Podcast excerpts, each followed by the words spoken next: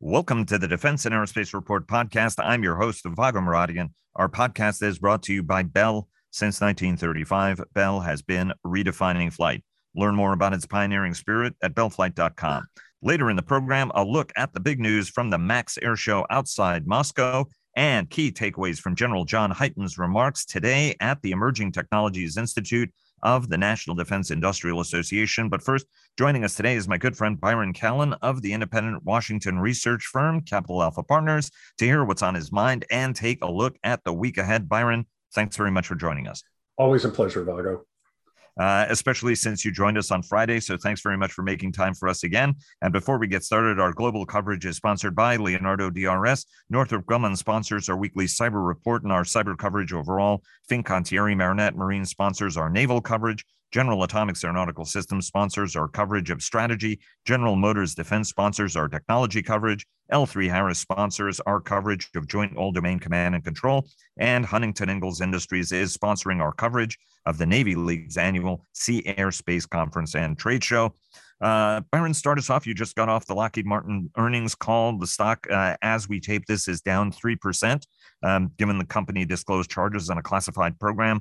Uh, this is the biggest of the group, uh, as Ron Epstein discussed uh, uh on our um, business report last week, right? I mean, this is going to be a big earnings week. What did you hear from Lockheed?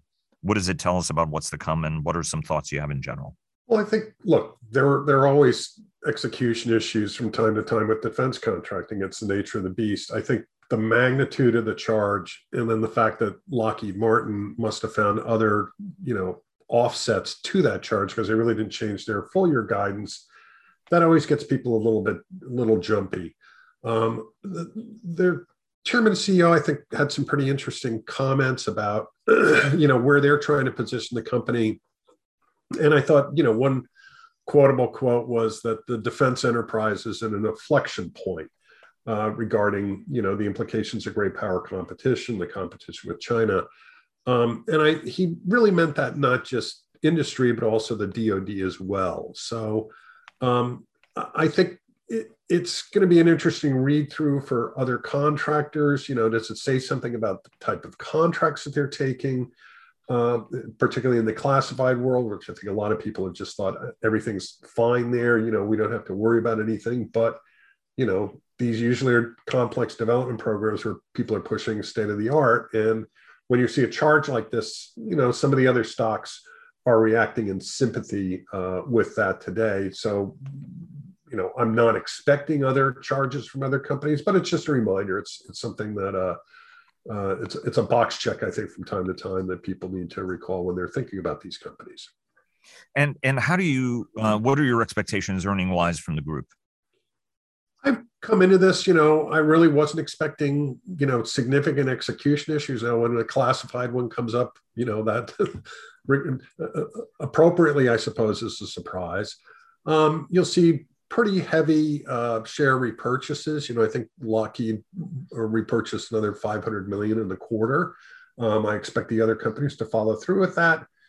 Lockheed showed 5% sales growth during the quarter, you know, kind of mid single sales growth, I think is going to be appropriate.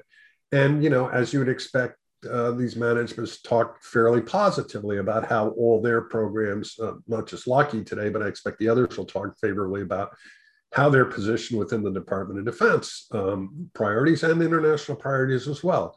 The issue that I see is that no one's really kind of been able to make the case that they are doing something really different uh, among the largest contractors, at least to the degree that um, people think that one company has got substantially better sales growth prospects than the others, and that's other peers. Again, smaller companies are a different kettle of fish, but for the U.S. primes, you know, it, to me, it was going to be kind of a business as usual quarter.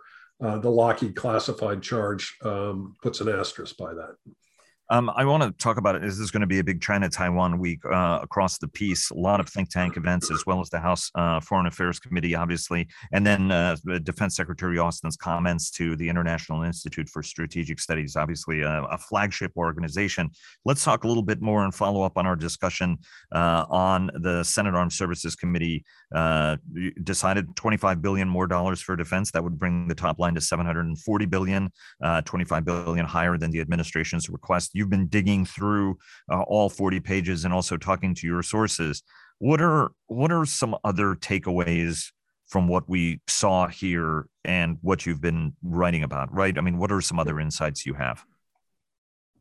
I think regretfully, um, you know, when these markups occur, there's a summary document that's put out, and it really I don't know why um, Congress can't put out the the budget details because it kind of leaves us hanging until the bill text comes out and then the report that it, that accompanies the bill to really kind of sort through and figure out okay you're, you're telling us what you did but you know sometimes there we don't know where the cuts were made.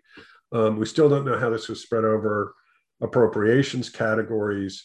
Um, and you know it's the language and the, and the smaller things that may matter in all this. And i think as we talked about on friday at least some of the verbiage suggests that this is really going to be peanut buttered around some of the major different accounts. I think you know at least 2.8 billion goes to military construction, the SASC bill, and um, and we'll see what happens to O&M because as you you know reverse some of these divestitures that DoD had, had planned for, um, that's going to not only entail higher operations costs in FY22, but there's a there's a tail to that too that's going to run through the rest of the FYDP. So um, it's uh, I'm still waiting. You know, as we speak, it's not out yet. I expect I expect we'll get the bill report language out, and that'll that'll give uh, a little bit more you know in-depth analysis to what SASC did. And then, of course, you know, as you discussed on Friday, this is part of a process. It's been interesting that the defense stocks really did not um, react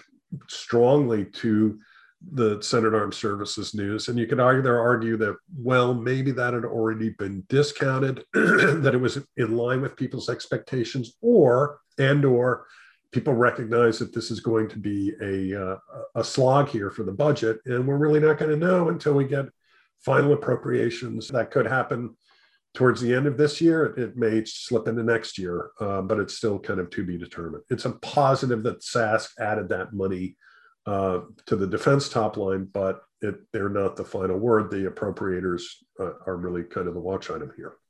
Uh, it, it, exactly so. Uh, one, one, one just talks. The other one really disposes and and and manages the purse. Uh, China, Taiwan. Uh, take us away on what's on your mind on both of those, because obviously tensions are, are rising, and Washington's attention now is laser focused on the Pacific. Well, I wrote about it. You know, I do a Sunday night kind of look ahead, and uh, I picked up. There's a report that got put out by the by Project 2049. I thought it was an excellent report. Really, the, the preface of the report just talked about some of the challenges that China would have um, in a military seizure of Taiwan, and specifically, you know, this is an age-old problem, right? It was it was one of the central problems the Allies faced in 1944 in northern France, which is you've got to secure ports um, to start the logistics flow uh, to your troops. And um, this report kind of discussed the same problem, but I think also just again, you know, there, there's a comment about how how really daunting a challenge an invasion of Taiwan is uh, or would be for China to undertake. Um, and and so you know there's a House Foreign Affairs Committee hearing on uh, on kind of the cross straits issue um, on Wednesday. I think Atlantic Council is also addressing this discussion this this issue on Thursday. Um, there's been some other work that Jamestown Foundation had done, um, actually very interesting work on on uh, the, the, the use of China um, ro-ro ships and commercial ferries where they'd actually put a stern ramp on these things that they could launch amphibious vehicles. So, you know, as you would expect, China is, is keenly focused on, you know, what arguably is their biggest security issue uh, or, or what their military is most focused on, which is if they get the green light to go, they've got to have credible plans on how to, to take Taiwan. But um, but again, I, I, think these reports and maybe some of the events that come up, and quite frankly, the Secretary of Defense's visits with um, his counterparts in Vietnam, the Philippines, and, and then you mentioned the Fullerton lecture that he's going to give in Singapore on Tuesday. You know, that's another element of this that um, it's just it's topical. You know, sometimes these things all converge in a given week, and, and so this is you know, besides earnings, going to be kind of a, a China Taiwan week for me as well too. Exactly. Before we've got at least a couple of quiet weeks as uh, Congress uh, goes goes out of oh, session. Oh, they're so. never quiet, Vago. They're never quiet. no, no, they're they're they're really not. Uh, Byron, thanks very much. Always a pleasure having you on, and hope you can join us on Friday as well. Thanks a lot, Vago. And joining us now is Sam Bendett, who is part of the Russia team at the Center for Naval Analyses. He is also affiliated with the Center for a New American Security and is one of the world's leading experts on the Russian military, especially its unmanned systems. Sam, thanks very much for joining us again. Thanks for having me again, Vago. MAKS is always a fascinating uh, show. As you know, uh, Sam, it's an opportunity for Russia to so, uh, showcase its new technologies and also to do some posturing as well as intimidation. Uh, the focus obviously has been on the new uh, export stealth fighter uh, that's been drawing mixed reviews from analysts, including our team that yesterday didn't think as much about it as, as maybe the guys in Moscow do. Talk to us about the new jet and what Russia hopes to accomplish with it. So this is going to be an export-oriented model. It was specifically built for export. This is a light one-engine stealthy aircraft that Russia hopes will uh, be good competition for European and uh, Asian aircraft of the same type. And so it is roughly in the same category as the F 35 fighter jet. Uh, Russians are banking a lot on this new development. What's interesting is its price around $30 million was the amount that was actually floated at the expo as what this aircraft would cost. And that's well below much of the competition out there for similar aircraft. It's even below the cost of many Russian aircraft. And so the question that has to be asked now that the expo is over and all the noise has died down, how realistic is it for the Russian defense industry to actually maintain this low cost for export? Of course, another issue is the um, length of development of these aircraft. And so this was kind of a mock up. So this was a very sophisticated mock up. This wasn't an actual flying prototype. And so it takes a long time to develop these aircraft. Uh, it takes a long time to develop the electronic components. Takes a long time to uh, operate these um, aircraft, to test them, to evaluate them properly. Russians are they're proposing a fairly ambitious timeline so that by the year 2027, these aircraft could potentially be delivered to foreign customers. And of course, they're showing as evidence that yes, there was a lot of foreign interest, a lot of foreign delegations had a chance to sit in the cockpit of this of this aircraft. They were very excited about it.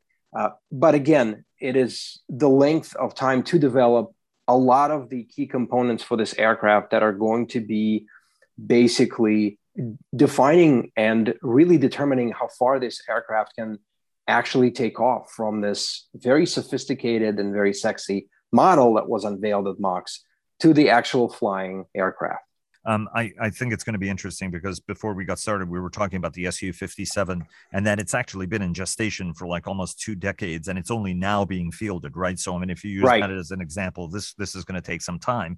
And the other thing is, how reasonable is it? And I want to go to the unmanned platforms in a moment, but how reasonable is it that it's going to be actually a viable competitor against the F 35, right? Because there's a tendency for guys to either be buying Russian or Soviet equipment, as it was in the Cold War and is, has been the case after uh, the Cold War. And then there are countries that buy Western equipment, F 35s, uh, you know, Rafales, and, and anything else. I mean, how serious of a competitor against these jets is this new, would this new Russian aircraft be, reasonably well, speaking?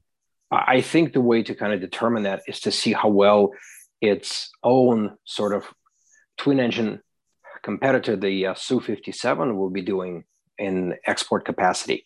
Uh, Russians have a tendency to discuss its newly unveiled platforms, not just for the domestic consumption, not just for acquisition by the MOD, but also to kind of highlight almost in the same sentence that there's a lot of foreign interest, there's a lot of international uh, attention. Uh, there are potential customers lining up somewhere to buy a, a, given platform. And so right now it is Su 57 that is really the test of uh, how successful can Russian domestic aircraft industry be in trying to compete with the best and the brightest, if you will. And that is the United States and, and Western exports, and in some cases, even Asian exports, like the aircraft from China if Su 57 becomes a viable competitor downrange for some of the uh, for some of the aircraft on the global market, then Su-75, this checkmate aircraft, may again um, have a chance. But it's all about the actual finished product. What was unveiled was not a flying prototype. It was a very, very sophisticated mock-up. Right. And so years go by before a successful prototype is fielded. There's a lot of testing and evaluation that takes place. Uh, what's interesting for the MOD, however, is the fact that it could actually fast track a lot of the new developments through Syria. Just recently, the MOD claimed that they actually tested over 300 different types of weapon systems and platforms in Syria. And so, if Checkmate is eventually fielded as a flying prototype, it too may actually go through the paces in Syria, which may actually speed up some of its own development as the MOD and um, and the aircraft manufacturer will try to figure out uh, some of the issues that have to be solved. Uh, this was the case with some of the unmanned systems that we discussed earlier in the years prior. This could be the case for Checkmate, but again, this is not a flying prototype. This is a very sophisticated and successful public right. relations campaign that seeks to promote, and rightfully so, uh, Russian know how in developing and designing uh, state of the art sophisticated aircraft. Uh, and we should point out, right? The Iranians could buy these aircraft, the North Koreans could buy these aircraft, so they can still be a thorn in Western sides uh, by being distributed all around the world uh, in, in terms of a more novel and uh, sophisticated capability while this airplane is going to be cheaper than Western airplanes at $30 million, it's still likely too rich, for example, for Iran or North Korea. But what are some other markets that Russia would be targeting this toward?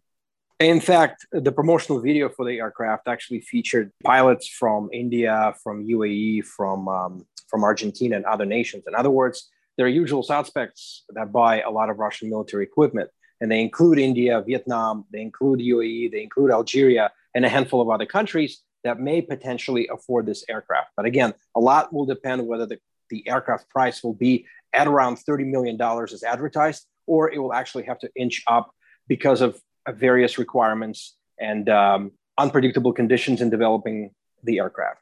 We've got a little bit of time left. I want to get your sense on uh, some of the unmanned and other systems that were under display that got your attention. So, what's interesting about Checkmate itself is that uh, its developer actually stated that an unmanned version of Checkmate could also be fielded. And this is kind of the global trend that a lot of aircraft are going to be, or a lot of systems in, in use today can be optionally manned or, or can be completely unmanned and autonomous. And so the Checkmate developer said that the Sukhoi 75 aircraft can also be potentially unmanned, and that Sukhoi can actually carry its own UAV complement and can cooperate with drones and UAVs that it carries itself, or uh, that it kind of leads in, a, in the loyal uh, wingman configuration. And so, again, this is a global trend, and the Russians are following the trend, and they're trying to design their aircraft and their unmanned systems for a mixed use environment where both uh, crewed and uncrewed systems can function side by side. MiG aircraft, MiG Corporation, which is now, along with Sukhoi, is part of Rostec Enterprises, Russia's biggest um, defense industrial conglomerate, unveiled a mock up of a stealthy blended wing um, maritime aircraft that could uh, potentially be used in combat. What's interesting about that is MiG has been talking about unveiling a UAV lineup for years. I think first time they mentioned it was in 2017, 2018, and that hasn't happened yet. And so far, what we see from MiG is a sophisticated model in plastic and wood that is actually displayed at a military expo. So it remains to be seen whether MiG Corporation can actually step up and actually deliver a working prototype of, um, of, of, a, of, a, combat UAV. Uh, there were two UAV helicopters that drew attention um, the BAS 200 and the VRT 300. These are some of the largest and heaviest helicopters that the Russian defense industry is fielding. They were marketed both for the civilian and military applications, but also as a follow up to the display of these UAVs, uh, Rostec and other enterprises are actually discussing developing a much heavier helicopter type UAV that can carry up to a ton. And so, again, Russian defense industry is following the global trend in designing and, and actually developing multiple types of UAVs and autonomous systems that could potentially meet the needs not just of the military, but also the civilian market. Sam, thanks very much for joining us. It's always a pleasure having you on. Thanks so much, Vago. And joining us now is my good friend, Dr. Mark Lewis, the director of NDIA's Emerging Technologies Institute. Mark, uh, thanks very much for joining us again. Vago, thanks for having me as always. Uh, it's an absolute pleasure. And I should point out that General Motors Defense is our uh, technology coverage uh, sponsor. Uh, you joined us for one of our deep dives uh, for our monthly technology report. But I wanted to have you on uh, because it was a great event today with General John Hyten, the Vice Chairman of the Joint Chiefs of Staff. absolutely, as usual, hitting the ball out of the park. laser like focus on all the things that we need to do uh, unfortunately, he's only serving a two year tour before he steps down this fall, uh, but still is being very action packed, saying, hey, this country can move fast. Look what we did with vaccines, but we need to be able to do that across the defense enterprise. What were some of the key things you heard uh, as a uh, leading technologist from him? Well, uh, Vago, thanks. The you know, I, I, think I think you you nailed it exactly. You know, as part of our rollout event, we had we had, as you mentioned, we had the vice chairman of the Joint Chiefs, John Hyten, a good friend. Uh, uh, I, I, think one of the one of the great thought leaders right now in the Department of Defense, and he had a, a number of comments. Um, he, look, he he pointed out that really we need to be focusing on on peer competitors, and and and that's not a surprise, but of course it is a a change that came in with 2018 NDA, uh, uh, uh, National Defense Strategy. Um, uh, John emphasized, General Hyten emphasized the importance of speed and acquisition because clearly the Chinese and the Russians as well are, are moving very quickly. You know, they have some infrastructure advantages. Uh, dictatorships can be can move very effectively when they have to. Orders come down from on high, and and the nature responds. As a as a as a democracy, we we you know very nature of our system we tend to uh, we, we we have a more deliberative process. But yet he pointed out that in in when in, in moments of in historical moments when the nation had to respond quickly, we did. You know, uh, uh, World War II, the Cold War. He emphasized that when he was a young officer and we were in the, the midst of the Cold War, we had a very focused mission. We had a peer competitor that we were we were we were concentrating on, and everything we did was in the context of delivering capabilities in many cases through technology, to to uh, participate in that competition with the Russians. And and he kind of gave us a call to, to, to be thinking with that that similar mindset. You know, we we've certainly had some distractions, uh, 9/11, the Middle East. We've we've had some big successes there, but but really getting us refocused onto China and Russia and realizing that we're once again in a in a major competition were, were the core of his comments. Um, he uh, talked about uh, contested logistics uh, and saying, "Hey, we've got to do things totally differently." Um, contested communications, right? Um, what, what I thought was fascinating was what he said is not just to be able to operate on mission command, right, for centralized uh, decision making, but dis, uh, disaggregated execution, but that to create the cultural skills for somebody to just surface on a net, get all the right information while they can get it, because they may have to get off that net again in order to survive. I thought that was a fascinating observation. Yeah, absolutely. And you know, your his comment about contested logistics, um, absolutely spot on. Point out, you know, the last time we we we we operated in a contested logistics environment uh, was probably World War II. And and you know, think about operating through the the Japanese island chains and having to take uh, you know island by island. That was a great example that he offered. And we haven't had to face that scenario, and and now we once again are potentially facing that scenario. Um, as you mentioned, he talked about the importance of of information sharing, uh, emphasis on JADC2, uh, uh, the Joint All Domain Command and Control um, uh, infrastructure that that the department is highlighting. Um, you know, General Hyten had some great comments also about the JROC process and what the JROC is supposed to do, and it was great having hearing those comments with with uh, a retired Congressman Mac Thornberry uh, in the room sitting at the table because he, of course, was instrumental in some of the legislation that's guided the way we do acquisition within the department. So having the, the those two thought leaders in the room was was was absolutely a highlight.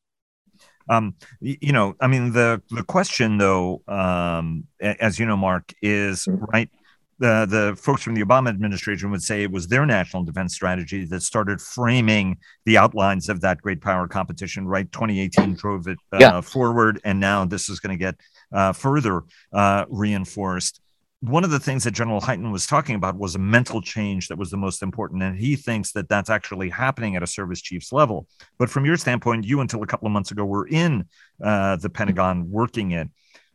How would you estimate the progress on the mental shift required, right? I mean, change happens when people feel uh, sort of the the wind on the back of their neck that makes yeah. them sort of get very very focused, or maybe the blade at the back of the neck. Yeah, to overstretch. Yeah, it. exactly. You know, we we often like to say that when when strategy meets culture, culture wins every time.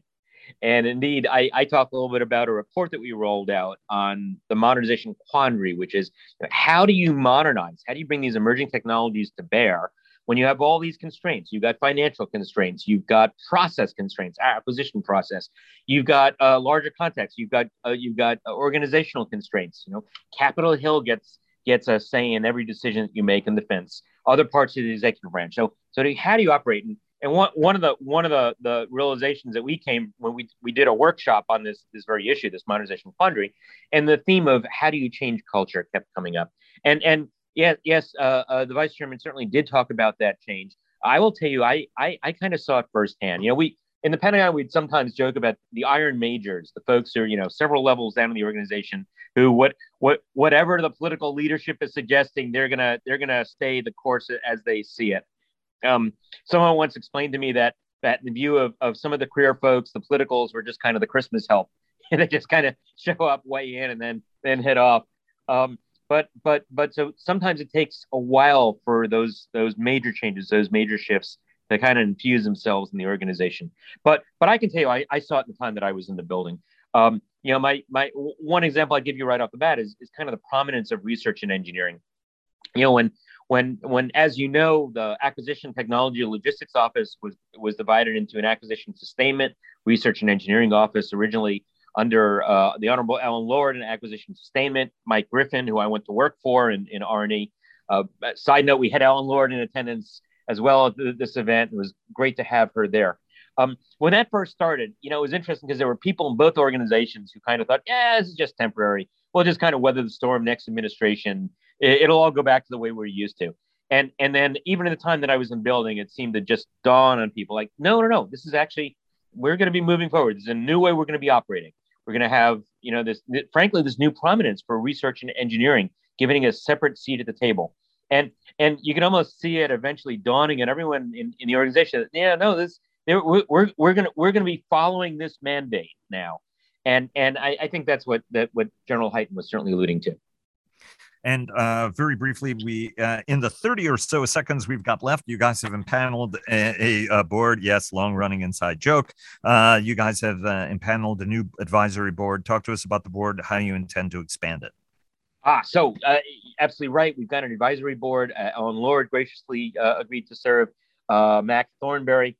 Um, we've got we're being it's being chaired by by Dick McCon who is uh, past uh, president of um, of, of uh, NDIA, and um, and uh, uh, we also have Paul Madera, who's co-founder and general partner for Meritech Capital, and Arnold Punaro, who's the current chair of the NDIA board, is also participating. Look, these are very senior folks with incredible experience.